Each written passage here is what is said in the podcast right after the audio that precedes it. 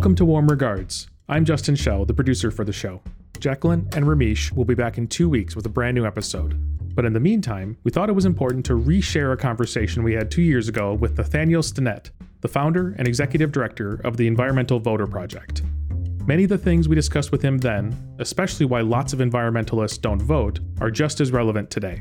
And stay tuned to the end of the episode, where Nathaniel will share an update about the organization's work leading up to this year's presidential election and how you can get involved beyond voting. Nathaniel, I'm really excited to have you on the show today. Um, I have never seen so much discussion about get out the vote efforts around a midterm election. So we're really here. We're really happy to have you here and, and excited to, to have you on the show. Well, thank you, Jacquelyn, and thank you, Ramesh. I'm uh, I'm really excited to be here with you guys. So, do you do you feel like we're seeing something different in this election? We keep hearing all these projections about how college students are really going to vote this time, and um, you know the the the projected you know voter turnout is is really high in various places. And I think I just read an article that my home state of Vermont has something like a ninety two percent uh, voter registration rate for the state, which is crazy awesome. So do you do you feel like something's different? Are we going to see a, a, shift from the from the recent past? Yes, I absolutely feel like something is different. Uh, our field director just told me about an hour ago that a million people have already voted in Florida. So wow. Florida has awesome. early voting, uh, and their in-person early voting hasn't started yet so all of these people are people who requested that ballots be mailed to them and have already mailed them back in. And just to put that number in context, just to give you a denominator, I think barely 6 million people voted in the 2014 midterms in Florida. Wow. So, so the fact that a million people have already voted means something's going on. Now, who are those people? That I can't tell you. I can't tell you mm. with whether these are young people storming the polls or liberals or conservatives. I don't know, but you're you're right that there's a new energy going on this time around. So, so speaking of demographics, I mean, you focus mostly on on kind of an untapped group, the the environmental movement. Um, and we often think of environmentalists as really active in terms of making lifestyle choices. Uh, you know, giving up meat or and dairy or or abandoning abandoning your car for a bicycle that takes a lot of effort and a lot more than going to the polls so my my question for you is h- how are we doing are, are we actually voting as a group Ah, Jacquelyn, you you you ask the the the sixty four thousand dollar question. Uh, no, we're not. We're not. Wow.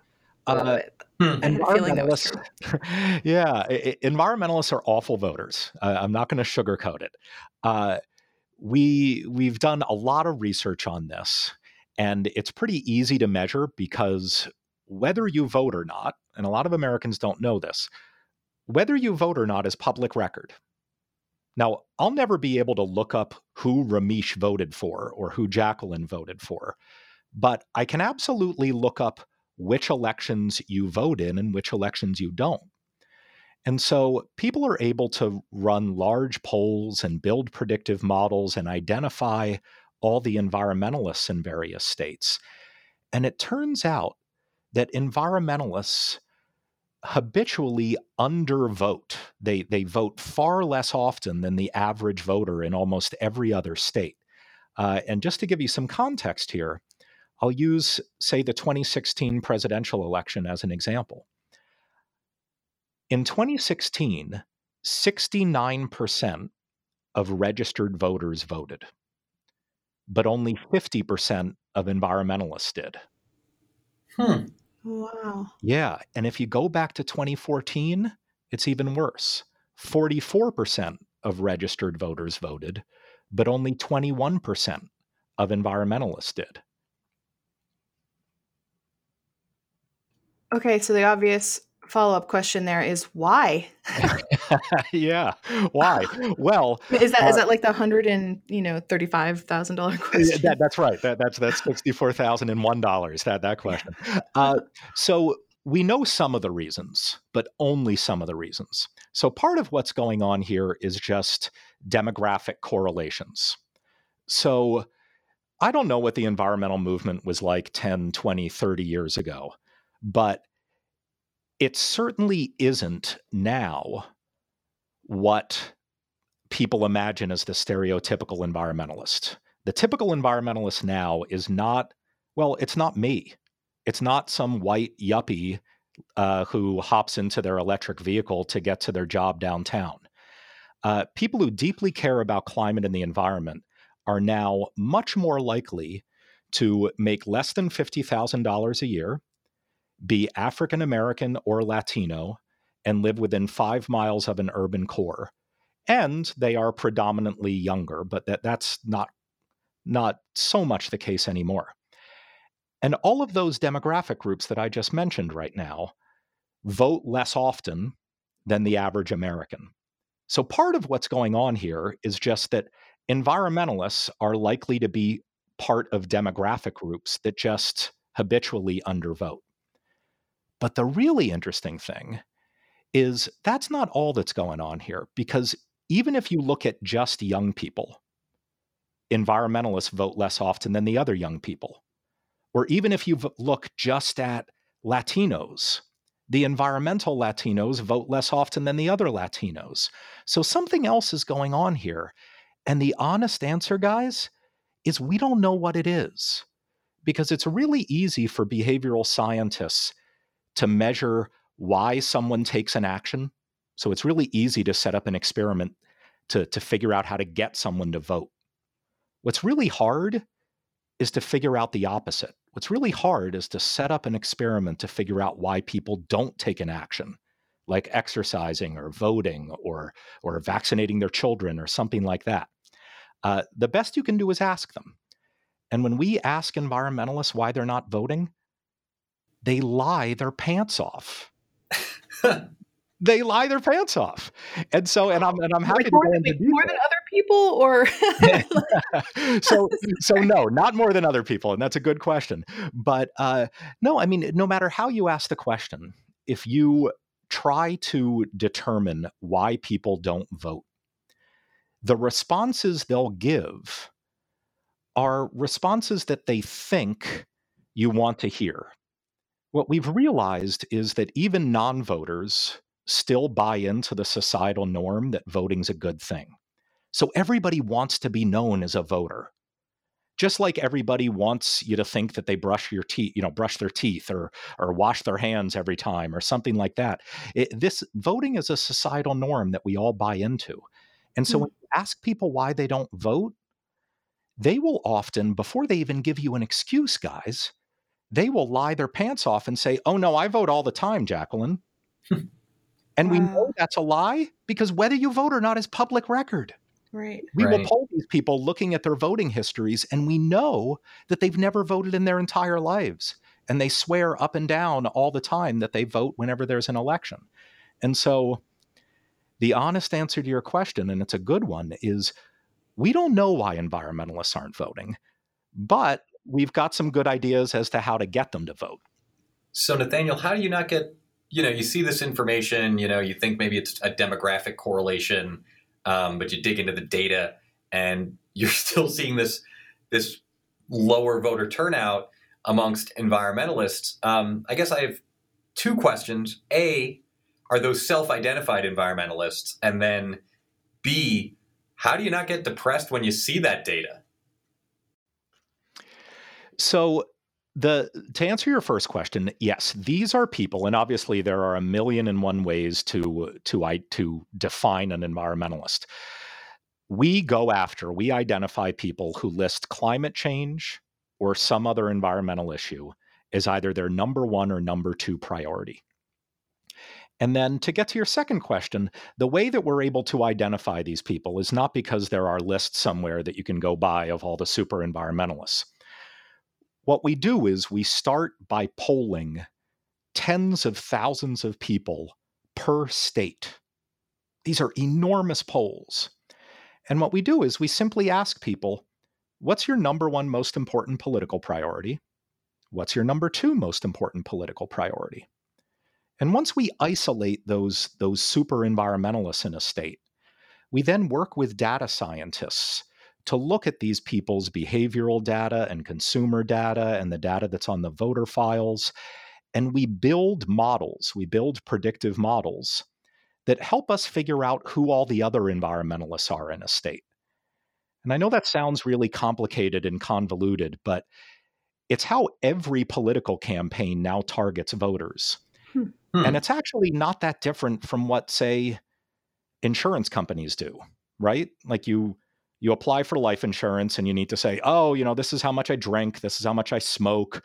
Uh, no, I don't like to dive off cliffs. You know, you give them all this data about yourself, and they use that information to to work with actuarial tables and well and not to get morbid but they they need to figure out how long you're going to live right right and and if they're off like just by a little bit they lose billions of dollars so the insurance company has figured this out and we do the same thing but instead of trying to figure out how long you're going to live we try to identify all of the super environmentalists in a state so i guess that leads into a sort of a follow-up question um, does the voter data sort of break down you said you know you asked them if you know climate change is a number one issue or a number two issue.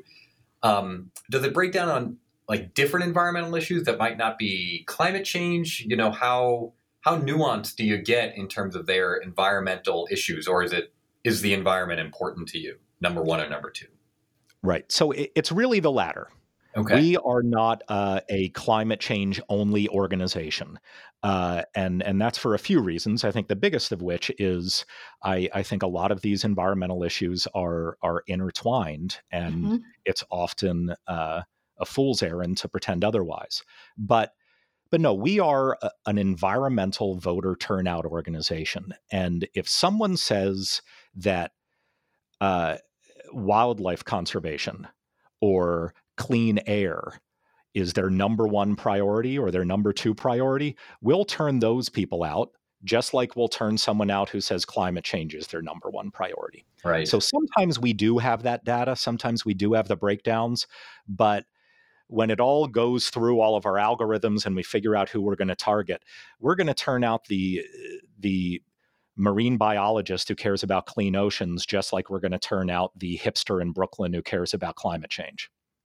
Right, right. So, so I guess speaking of turnout, um, you know, you're you are targeting a lot of different environmentalists. So, if you want to get them to the polls, what have you found works? Yeah, this is the this is the interesting thing, Ramesh. Uh, what the Environmental Voter Project does not do is talk about the environment. Um, for a few good reasons. Uh, the the biggest of which is it doesn't work. Now, I want to be clear about what yeah. we're doing here. W- what we're not doing is trying to persuade people to care about these issues. Remember, okay. we're we're already preaching to the choir. We've found people who, if you shake them awake at night, they're going to scream climate change. Like these are these are super environmentalists, right? Right. But they're not voting. And so we can afford to be completely agnostic in our messaging. I mean, we would talk about chocolate chip cookies if it got these people to vote. Sure. And what we've realized, and it's not just us, other behavioral scientists have realized this too. We've realized that the best way to turn a non voter into a voter is not to try to rationally convince them of the value of their vote because of the issue that they care about. Hmm. Instead, we take advantage of how they want to view themselves, of the type of person they want to be. And then we apply peer pressure and social pressure, trying to get them to vote. And I know that sounds a little creepy, and it is. Uh, and I know it sounds a little juvenile, and it is. But this but there's is, a reason it worked in middle school. That's exactly right. That's right. This is why all the fourth graders like you know said this stuff on the playground. It's because it works. I mean, eh, how many of you have suddenly lost five pounds because someone told you one fact? or start maybe you started brushing your teeth because someone told you a fact like no that's not how you change people's behavior and, and we, we, we know that in so many other contexts but when it comes to politics or or trying to convince people about ch- climate change we often fall into this trap that that the 17th fact that we bash them over the head with is finally going to get them to do something and the truth is the best way we found to get people to vote is to say things like, uh, Jacquelyn, did you know last time there was an election, 93 people on your block of Main Street turned out to vote? Hmm. We Hmm. simply say that. Or Wow. We'll send a letter to you, Ramesh, and we'll say, Ramesh, I want to remind you that who you vote for is secret, but whether you vote or not is public record. Hmm. and in fact, you'll see below that we've included a copy of your public voting history. Oh wow! Yeah, wow is right. We we really turn the screws. Uh, but what's amazing is this stuff sends turnout through the roof. And you know, I'm not a policy guy. I, I sound silly even saying this to the two of you, but I, I mean, we all know that the climate crisis is not a small thing. And if using some of these peer pressure and social pressure and behavioral science techniques can get hundreds of thousands of environmentalists to start voting, you're damn right I'm going to use them. Like, absolutely. It's so interesting to me because I, I I feel like there are so many themes and threads that we keep touching on on this show, and one of them is this idea of, of what's called the deficit model in science communication or, or in, in teaching, and the idea being that people will change their behavior or they will learn something better if you just give them more facts, which, as you've said, doesn't work. And we know it doesn't work. And it's deeply uncomfortable to me as an educator that this doesn't work, right? Because we're sort of trained to just give students more information and more facts and then you know hope that they will make better decisions as citizens or that they'll do better on the exam. And it turns out that so much of what you need to do to change behavior comes down to psychology it comes down to empathy and storytelling and these sort of more squishy uh, you know appro- approaches that involve feelings and not data or facts. And it, it sounds like you're saying something like these are the same principles that are underlying what's effective uh, from your point of view and so i'm i'm wondering you know your background is as an attorney you're working on these get out the vote campaigns but it sounds like you're you're leveraging a lot of psychology here and how do you like how, did you just grow up knowing this stuff or how did you how did you learn more about how people tick in order to be able to do the work that you do Right, right. So it's a great question. Uh, and the answer is no, I did not grow up knowing this stuff.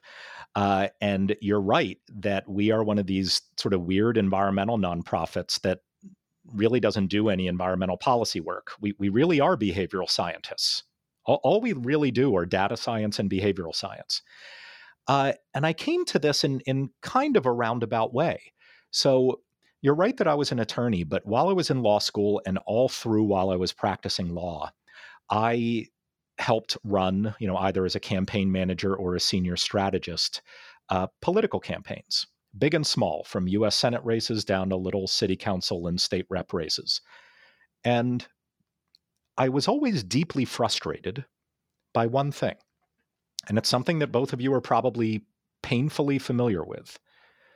When you poll likely voters in any election, in any election, and you ask them to list their top priorities, climate change and other environmental issues are way, way down towards the bottom of that list.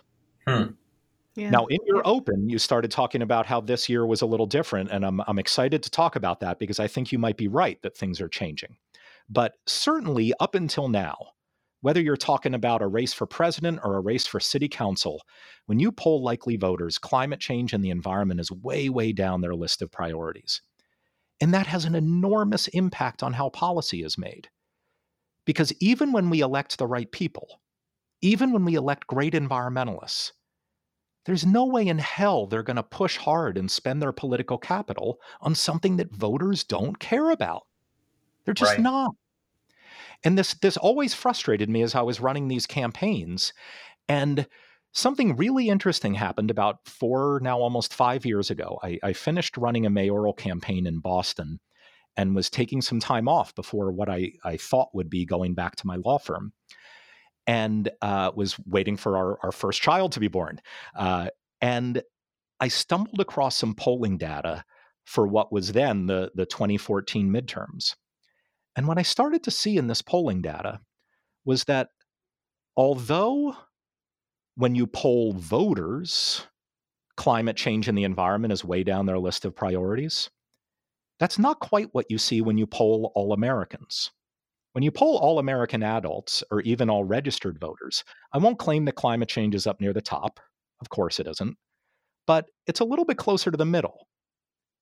I started looking at more and more polling data and I started to see the same trend. And I thought, huh, what if the environmental movement doesn't have a persuasion problem as much as we have a turnout problem?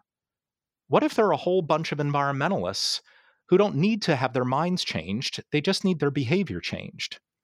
And because I had some time off, because I was waiting for our kid to be born and then I was going to be on paternity leave, I started to dig into a lot of the behavioral science that we had just begun to use in some of the campaigns that I was working on, and really started to see that there were a whole lot of techniques that campaigns were beginning to use, but no one was truly diving into them, largely because a political campaign at best lasts nine months or 12 months.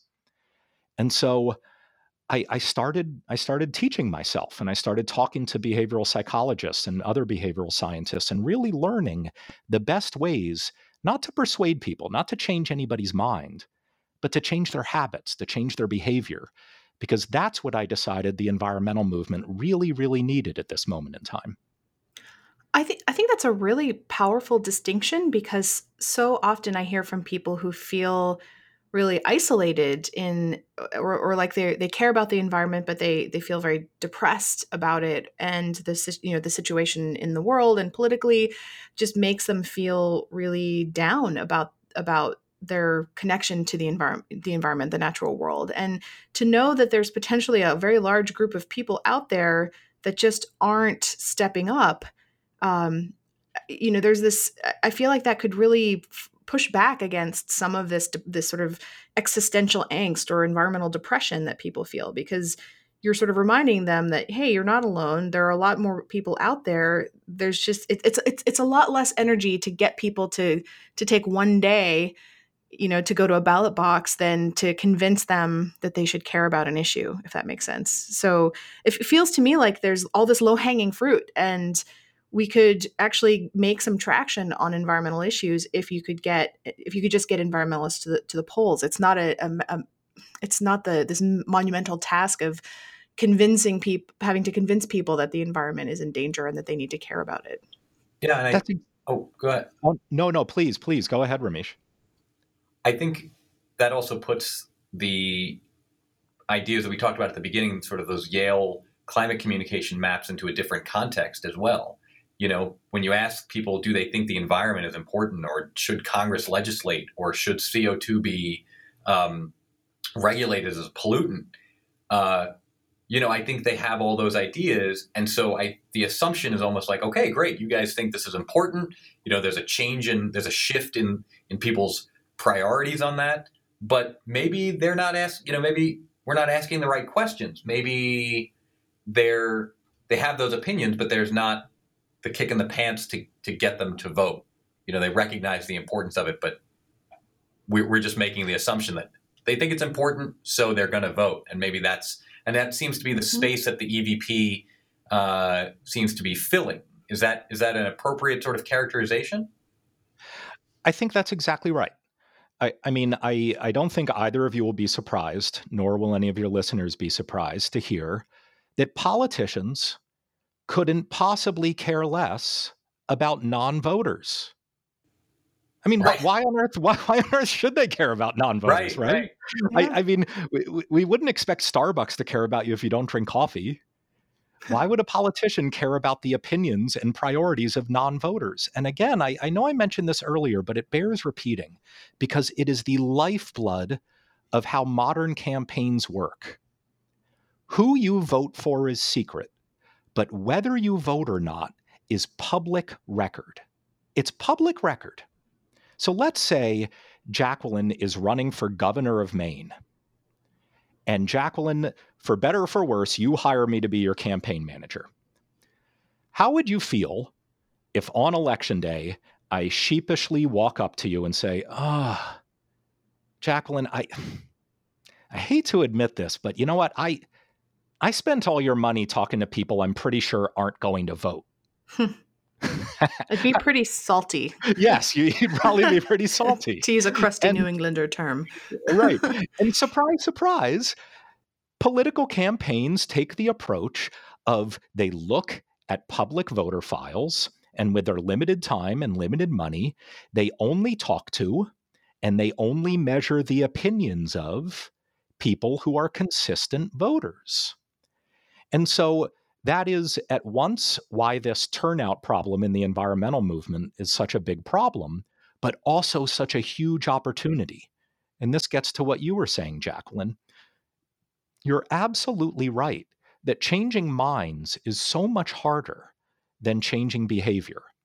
And the fact that there are all of these yet to be activated environmentalists out there is an enormous opportunity for us. I mean, you know what would be bad news? What would be bad news if I, is if I said, "Hey guys, we've done lots of polls and it turns out no one cares about climate change. We're all screwed." like that would suck, right? Right. Right. because because changing everybody's mind is damn near impossible. But that's not what's going on. What's going on here is that we've found tens of millions of already persuaded, dyed in the wool super environmentalists out there who are already even registered to vote. We're just not showing up the few times each year where it's important. And if we start doing that, nothing can stop us. And I don't mean that in a eh, in a kumbaya type of way. And that's that's not the type of guy I am, believe me. I mean it in a very cynical way. Like politicians go where the votes are. It's just that simple. Politicians go where the votes are. It's the the simple arithmetic of how elections work. Either you go where the votes are or you don't get to be a politician anymore. And so if all of these environmentalists start voting, my gosh, local and state and federal officials will fall all over themselves to lead on these issues because nothing, nothing motivates a politician more than the prospect of winning or losing an election. So, so Nathaniel, I'll ask. So, at the EVP, you mentioned that you're, uh, you know, I was doing a little homework on the EVP, and um, and uh, it's a nonpartisan organization. So, you're not necessarily targeting Democrats or Republicans. You're just saying, hey, we noticed that you haven't voted in a while, or we noticed that you, you, you, know you're not you're not trying to lead anyone towards a particular candidate or towards a particular agenda. That's exactly right. We are confident that as long as politicians want to win political campaigns, they will respond to environmental issues if tons of environmentalists start voting. It's like, you know, if you drive 5,000 coffee drinkers to the door of Starbucks, believe me, they'll start making more coffee. So, our approach is let's find all the people who don't just kind of sort of care about the environment, but all the people who care about it so deeply that it's their number one or number two priority, whether they're independent, whether they're liberal, whether they're conservative, no matter who they are, and turn them from non voters or people who vote very seldom into consistent voters. Because that that is going to bring real lasting change. Because again, politicians have to go where the votes are. They have to, or else they're not going to be politicians anymore. So what you're saying is I should just be shaming my friends then into into voting. I mean, this, yes. this is why we wear the stickers, right? I mean, I always thought like, oh, the stickers are fun. You know, they make me feel excited, like I'm part of something. But they have this other role too, right? There, if you're not wearing a sticker, then you know people are, people are going to notice, right? And so, I mean, it, but it, it literally sounds like the most effective thing that I could be doing is is basically shaming my friends into voting. Yes, that's absolutely right. Peer pressure works. Uh, it, you know, th- there are, and I, I, feel silly explaining this to two scientists who are going to shame me with their far superior knowledge on this stuff. But one of the things, if not the thing, that makes human beings truly unique as a species is not, you know, opposable thumbs or a, re- or a really big cranium or something like that. It, we are hyper social beings.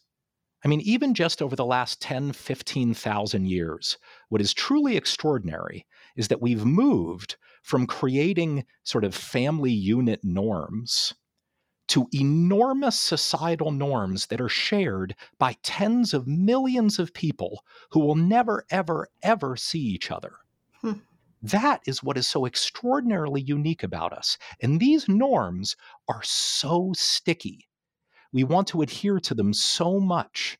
And so, yes, peer pressure and other forms of social pressure drive our behavior in extraordinary ways. And I'll give you an example that you guys probably are aware of if you've ever volunteered for any political campaign ever. Yes. uh, oh, good, good. You both should. Uh, chances are you've gone to some voter's door and you've asked them if they intend to vote. And then they say, yeah. And then maybe as a follow up, you say, oh, well, will you sign this card saying that you're going to vote and we're going to mail it back to you? Yeah, it's called a pledge. Yeah. Mm-hmm, mm-hmm. So this is a very simple technique, right? But there's actually some really sophisticated behavioral science underneath it. The reason this works, the reason asking someone to pledge to vote and then reminding them of that pledge, the reason that works is not because the voter needs a reminder of the election, but it's because one of the stickiest societal norms, not just in the United States, but anywhere, is that we all want to be viewed as honest, trustworthy people. Hmm. And so if you show someone in their own handwriting that they promise to do something, their likelihood of actually doing it shoots through the roof. Hmm. And that's a simple thing. And and when it gets down to it, that's that's all that we do at the Environmental Voter Project. We we search for these societal norms that people want to adhere to, but aren't adhering to. So and we go ahead. I'm sorry.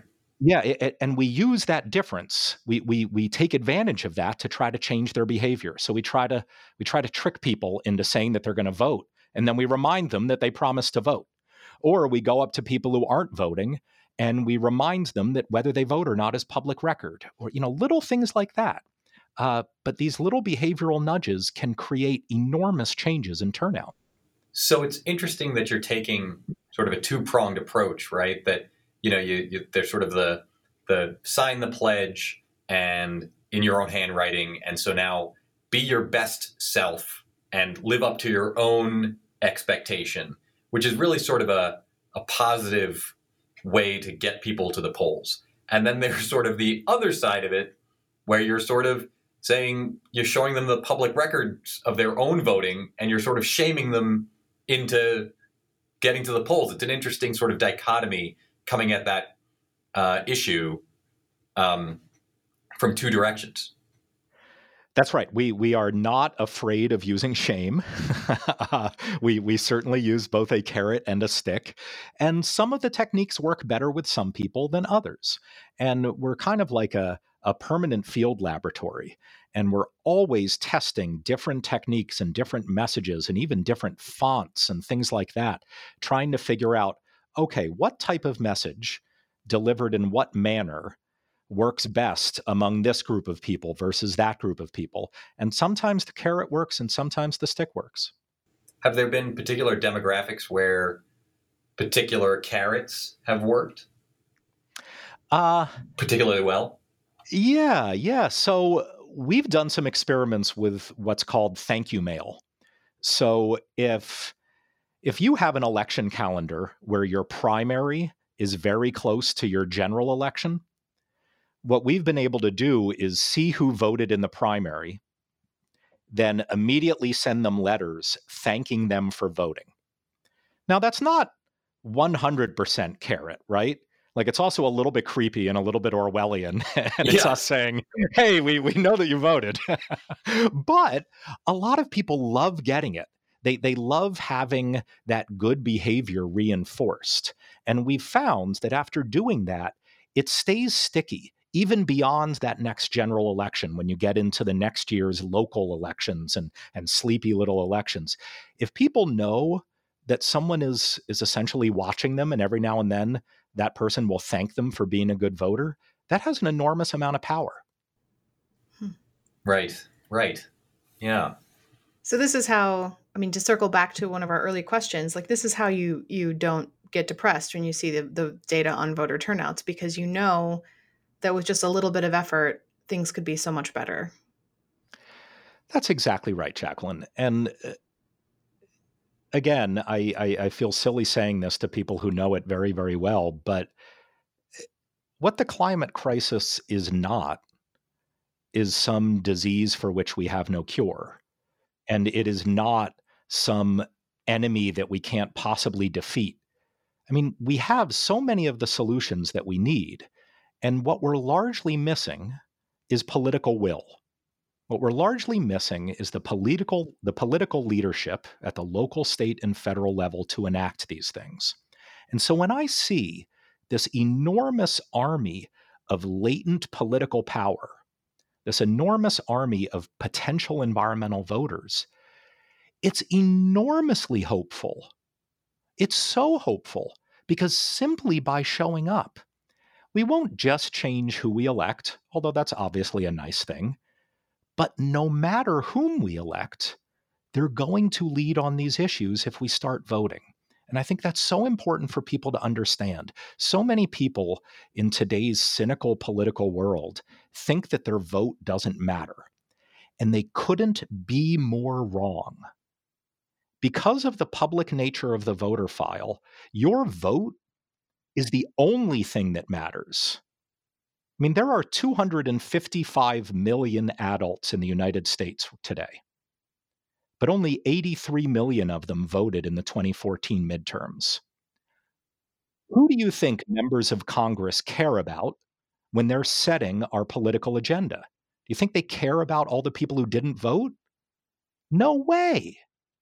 And that's why it's so important for environmentalists to vote in every election even if you write your dog's name in on the ballot.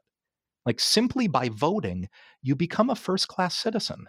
And that is really empowering. And I think it's so important for environmentalists to start viewing the act of voting as one of the highest forms of environmental citizenship because it's such an easy way to have an impact on policymaking. I think that is an incredible place to end. Uh, that's such a strong and powerful message and an empowering message in, in a time when I think we all need that so very badly. Um, so I would just say thank you so much for sharing just a little of your your wisdom with us, and also for motivating people to go out there and shame their friends into voting. it's my pleasure. And, and uh, I loved uh, chatting with you guys. And yes, you're right, Jacquelyn. Everybody should go out and shame their friends into voting. Absolutely. You heard it here, folks.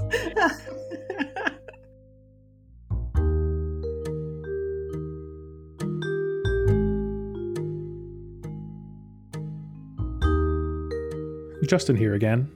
I caught up with Nathaniel a few weeks ago to ask him how things have changed since our first conversation in 2018, and what the Environmental Voter Project is doing for the upcoming presidential election. I asked him if environmentalists did in fact vote more in 2018, and if they did, does he expect that to continue in the upcoming election?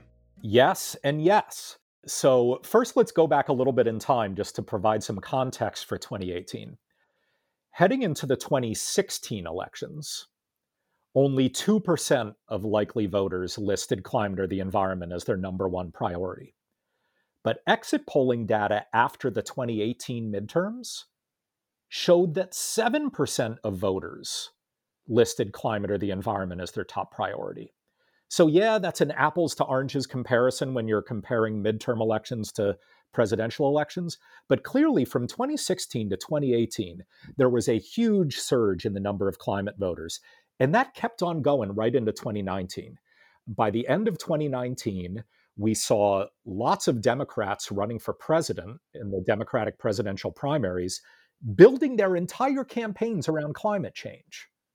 And like that, you, you were lucky if any candidates even mentioned stuff in the 2015 and 2016 presidential primaries.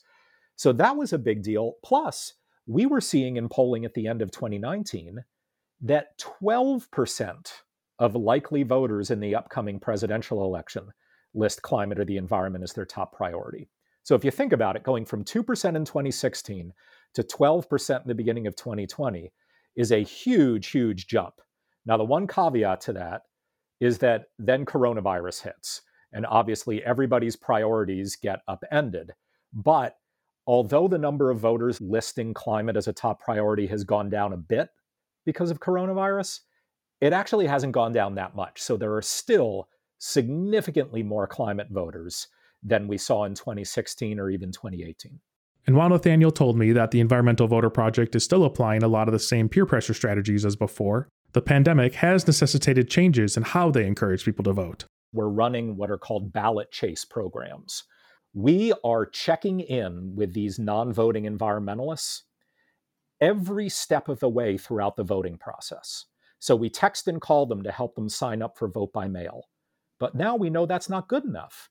And so once we help them sign up for vote by mail, now we're also going to text and call them right before their ballot arrives to say, hey, heads up, your ballot's about to arrive. Make sure not to throw it out. Then we call them and text them a week later to say, hey, I just want to make sure that your ballot arrived. Then we check with our local election officials. And if you haven't voted, we'll call them back up and say, hey, you haven't returned your ballot yet. What's going on here? Then we contact you again at the beginning of early in person voting, and then again on election day. We make sure that voters know every single opportunity they have to vote every single step of the way. The project has also expanded the reach of these ballot chase programs. So, the Environmental Voter Project is now working in the following 12 states. So, in the Southwest, we're in Colorado, Nevada, Arizona, and New Mexico. In the Southeast, we're in Florida, Georgia, North Carolina, and Virginia. And in the Northeast, we're in Pennsylvania, Massachusetts, New Hampshire, and Maine. And in those 12 states, we've identified 2.5 million already registered voters who list climate or the environment as their top priority, yet they have never, ever voted before. So they are really unlikely to show up. And those are our targets. Those are the people we're going to get to try to push them out the door and make them into first time voters. We have almost 5,000 volunteers who are calling and texting these non voting environmentalists we've identified. And so anybody who has finished voting, who, who has voted early and also wants to volunteer and help other non voting environmentalists vote, we would love to have their help. They can go to environmentalvoter.org and sign up to volunteer. When he brought up the idea of volunteering time to encourage environmentalists to vote, I thought about how many of the environmentalists these volunteers are reaching out to might not be voting because they feel candidates, even progressive candidates, don't actually go far enough to address the climate crisis. Beyond making sure that people know how and when to turn their ballots in, I asked Nathaniel what he says to environmentalists who believe voting won't make a difference. So that's a great question. And I'm not going to pretend that I'm not disaffected sometimes. I mean, I, I, have yet to meet a local, state, or federal politician that is being as aggressive on climate policy as I would like them to be.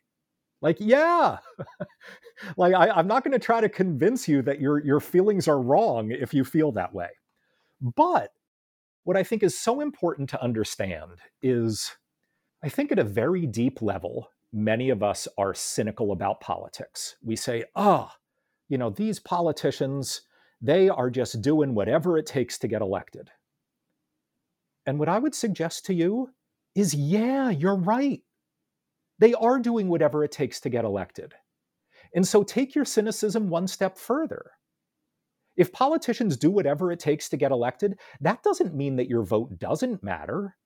That actually means that your vote is the only thing that matters.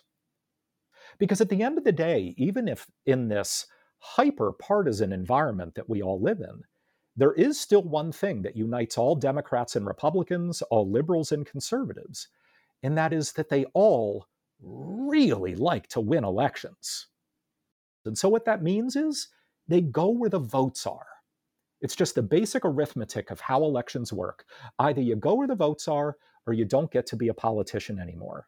And so, for all those people who care deeply about aggressive climate leadership and might be frustrated that we don't always see that, in fact, we rarely see that in our political leaders, what I would suggest to you is that don't look at your vote as a transaction. Don't look at it as helping one person who you may not like beat another person who you may not like. Instead, view it as making sure that your voice matters. Because I want to be really clear to everybody who's listening whether you vote or not is public record. It is public record. And believe me, whether you're running for president or senate or city council or library trustee, you are never, ever, ever going to pay attention to the issue priorities of non voters. You have got to be a voter. Even if you write your dog's name in on the ballot when you go in to vote, you still need to be a voter because simply by being a voter, your opinion matters because those are the only people who politicians care about. So whenever you sit out an election because you're frustrated by your choices, you're not hurting any of the politicians. The only thing you're doing is ensuring that no one listens to your opinion. And that's inexcusable, especially for people who care about climate and the environment. We can't afford to sit out any election. And I would also say, heading into November 3rd, people need to understand that this is almost definitely going to be the highest turnout presidential election in history. In history. We had 139 million people vote in 2016. My guess is we're easily going to hit 150 million this time around. And so please, everybody ask yourself at this crucially important moment in global history, in, in, in geologic history, when there is going to be the highest turnout for a presidential election in American history. Do you want to be the person who stayed home and said, eh, it's not important enough for me to walk out my door. My guess is you don't. My guess is you don't. And, and I would strongly encourage all of your listeners don't have any regrets on November 3rd. Don't look back and wish that you had voted. Don't look back and wish that you had volunteered, but you never got around to it. Sit down on your couch, watch election returns roll in, and don't have any regrets.